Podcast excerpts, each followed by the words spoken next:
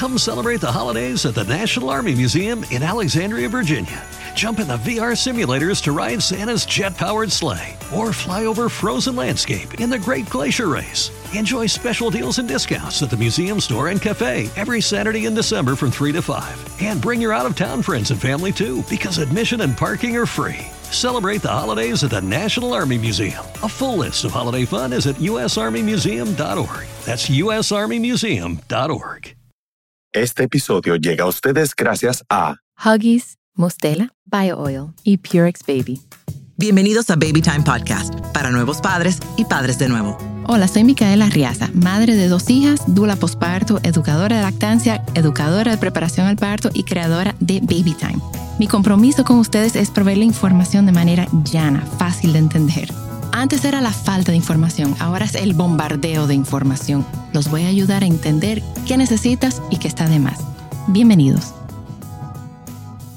Hola, ¿cómo están? Pues yo estoy súper emocionada porque de verdad que he recibido mucha eh, retroalimentación muy positiva de los podcasts, o sea que me alegro que les haya gustado. Acuérdense que siempre nos pueden escribir por la página babytimerd.com o por nuestras redes que son babytimerd.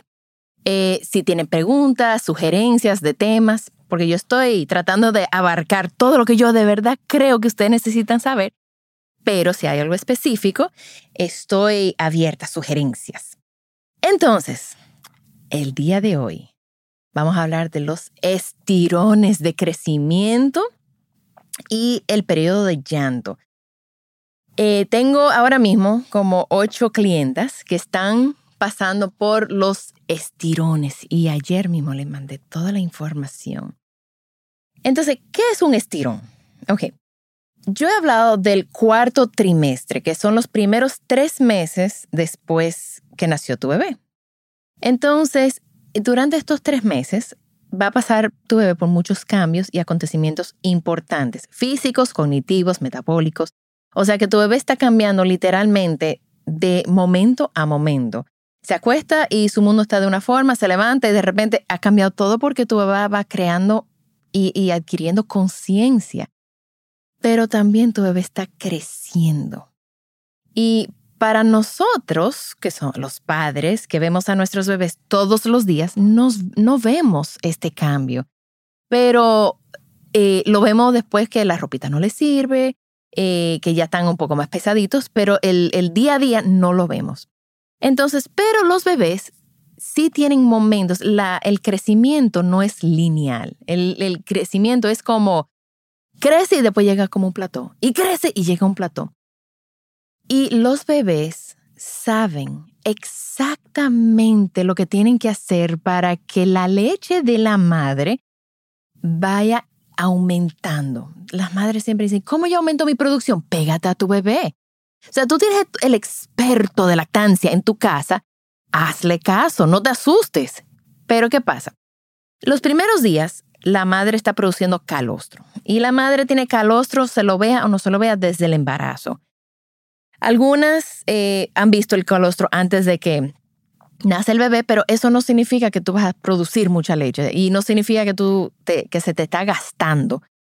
Em, pero sí el, el calostro es, son góticas porque es concentrado.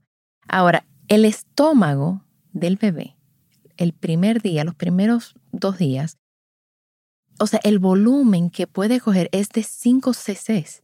O sea, si se ponen a pensar, eso es como una cucharadita de café. Esas tres gotas que te salen son suficientes para el bebé. Si tú te pones a pensar, eh, una onza de leche, que parece poco, son 29 cc. Y la capacidad de la barriguita de tu bebé es de 5, quizás 7 cc. Entonces, si tú le das una onza, tú lo estás hartando, abimbando. O sea, pobre bebé se le, va, se le rebosa, literalmente se le va a rebosar. Pero el bebé tiene que aumentar tu producción de leche. Fíjate que dije, el bebé tiene que aumentar tu producción de leche. De ir de goticas a poder satisfacer sus necesidades al mes, que puede ser entre dos onzas y media a cinco onzas por toma. Y la única forma de hacer esto es estimulando a la mamá. Entonces, hay fechas. Es más, si ustedes no han parido todavía, yo les puedo decir la fecha en que su bebé va, va a pasar por ese estirón de crecimiento. Y entonces, vamos a buscar, o si ya están paridas también, busquen la fecha probable de parto. Esa es tu semana 40. No la fecha que nació, sino la fecha probable de parto. Entonces vamos a imaginarnos que la fecha probable de parto es el primero de enero.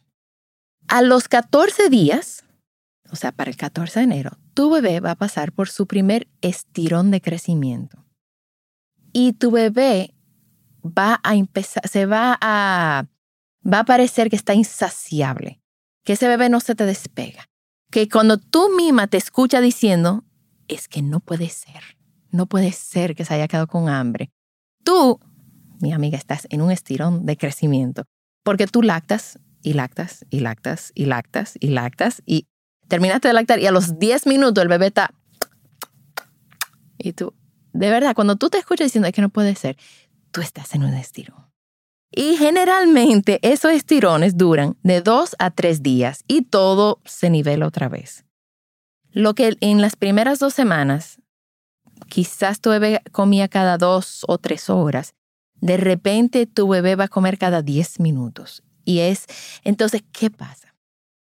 Y esto es importante que lo comparten con madres que no saben o con abuelas o con quien sea, comparten esta información porque las primeras dos semanas, la sensación de llenura que tiene la madre en los senos los senos duros, pesados, grandes, desaparece cuando un bebé está pasando por un estirón. Entonces de repente la madre se siente en los senos blanditos y dice, lo lógico es, no tengo leche, se me acabó la leche.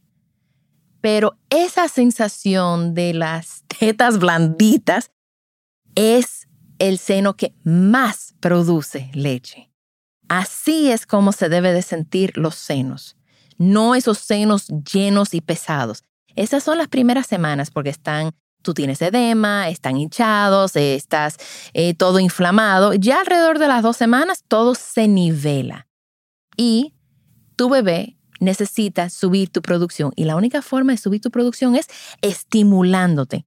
Entonces te pide, te pide, te pide, te pide. Si en ese momento crítico tú dices, concho, yo no tengo leche, no se está llenando porque me está pidiendo cada 10 minutos y me siento la teta blandita y me pongo el extractor y no me saco nada, déjame darle un biberón. El cuerpo va a entender que no tiene que producir la leche que tú le estás dando o complementando con el biberón. El primer estirón entonces es alrededor de las dos semanas. Dura dos o tres días y todo se nivela otra vez. Ocurre otra vez al mes acuérdate, partiendo de la fecha de las 40 semanas, no del día de nacimiento. Si tu bebé nació una semana antes, si nació de 39 semanas, esto va a ocurrir a los 3 y a, los, a las 3 y a las 5 semanas, no a, los, a las 2 semanas y 4 semanas, ¿ok? Entonces siempre partiendo de la fecha 40. Ocurre otra vez a las, a las 4 semanas y otra vez a las 6 semanas. El estirón de crecimiento de las 6 semanas yo cariñosamente lo llamo el apocalipsis.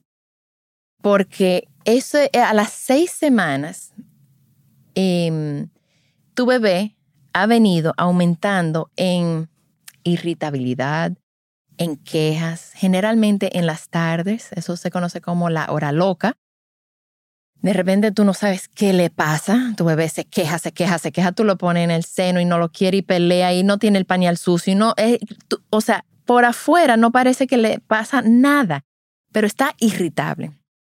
Y a las dos, de dos a cuatro semanas, esa, ese comportamiento va en incremento. Y de cuatro a seis semanas es que llega a ese pico de incomodidad, ese pico en ese periodo de llanto que es predecible entonces, a las seis semanas tú tienes el estirón, que es un estirón muy largo, puede durar hasta una semana. Tienes el pico de irritabilidad. A las seis semanas también los bebés dejan de evacuar con la frecuencia que estaban evacuando, porque las primeras seis semanas parecían unos patos, comiendo y cagando, comiendo y cagando, y de repente a las seis semanas, ¡puf!, desaparece esa pupú. Desaparece full, o sea, entonces empieza un estrés que entonces y le echan la culpa a la mamá, le dice, ¿qué tú te comiste? ¿Qué tú estás haciendo? ¿Qué? Y no, es que simplemente la, la leche de la madre ha cambiado a las seis semanas.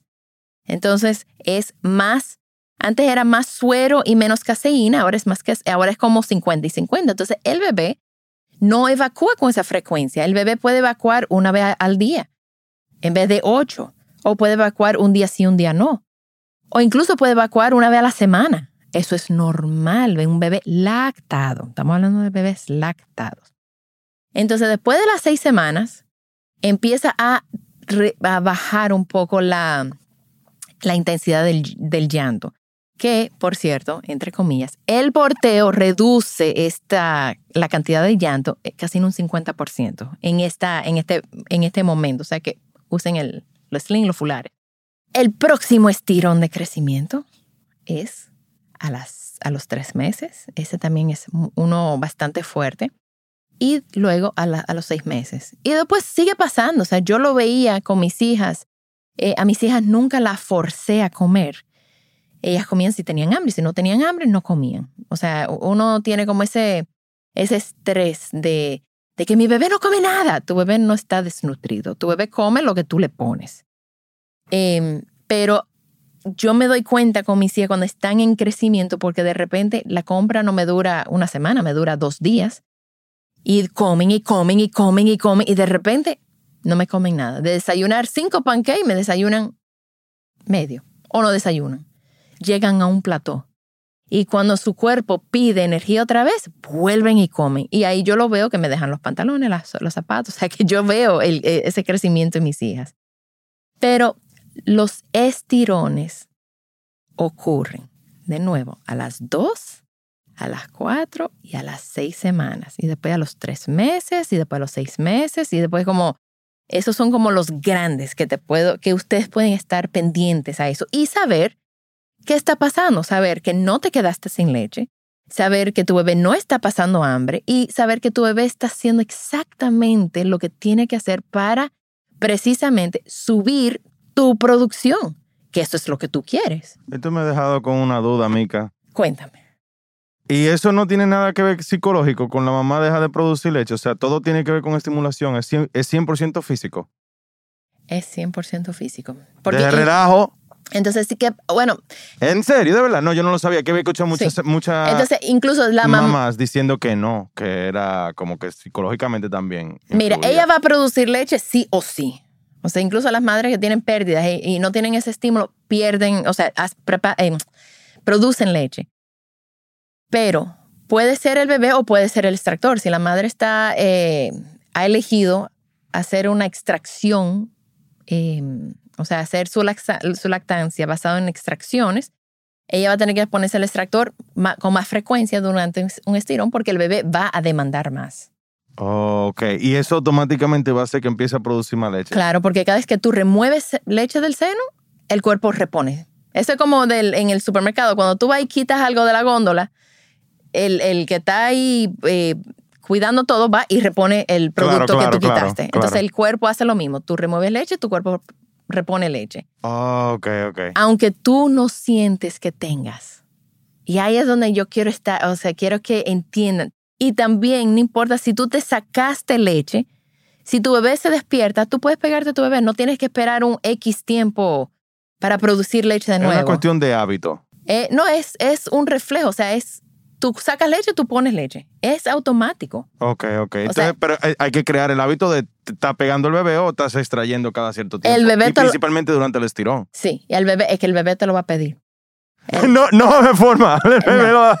Cuando esa madre diga, cuando ella se escucha diciendo, es que no puede ser. Sí. Mira, mi hermana que tiene los mellizos, cuando ella pasó por el estirón, y los mellizos ya tenían como dos meses y medio cuando pasaron por el estirón de las seis semanas porque nacieron prematuros. Y se calcula, señores, acuérdense, desde la semana 40. Mi hermana me decía, yo tengo una semana que no me puedo levantar del sofá. Porque se levantaba y el bebé, ¡guay! Ella tenía los dos bebés pegados. Y decía, esto es una cosa, una locura, porque los bebés, ella me decía, amiga, no se llenan, no se llenan. Sí se llenan. Lo que pasa es que ellos saben que tienen que aumentar la producción para que la leche sea lo que ellos necesiten cuando terminen, cuando salgan de ese estirón de crecimiento. Eso incluye a mellizo también. O sea, Sí. una mamá puede hacer eso con dos niños. Sí. Oh, wow. Hasta con tres, las madres pueden lactar exclusivamente con trillizos. El diante. Ahora eso sí, esa madre no va a hacer más nada que, que lactar. Más nada. Claro, se va a Pero- dedicar a hacer eso, madre lechera. Sí, pero se puede, se puede. Y mellizos también se puede. Tú no tienes que suplementar. Eh, o sea, si tú quieres suplementar, tú suplementas, pero no es necesario. Así que nada, les dejo con, con ese dato de los estirones. Y en nuestro próximo episodio vamos a hablar del vínculo afectivo que se establece con el amamantamiento y toda la química que, que ocurre en nuestro cuerpo para precisamente producir leche y lo que, como eso nos beneficia a nosotras y a nuestros hijos. Nos oímos en el próximo podcast. También estamos en babytimerd.com con nuestros talleres online, donde yo y todo el equipo estamos disponibles para ayudarlos a sobrevivir el posparto y todo lo que conlleva. Gracias por acompañarme. Por favor, comparte este episodio con alguien que necesite escucharlo. Nos pueden seguir en las redes sociales como BabyTimeRD. Babytime Podcast es grabado en Pinktree Studio.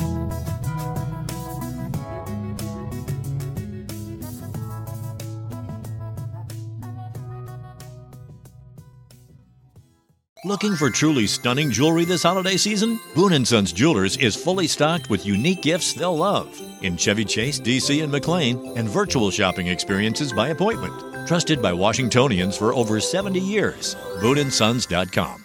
Looking for truly stunning jewelry this holiday season? Boon & Sons Jewelers is fully stocked with unique gifts they'll love in Chevy Chase, DC, and McLean, and virtual shopping experiences by appointment. Trusted by Washingtonians for over 70 years. BooneAndSons.com.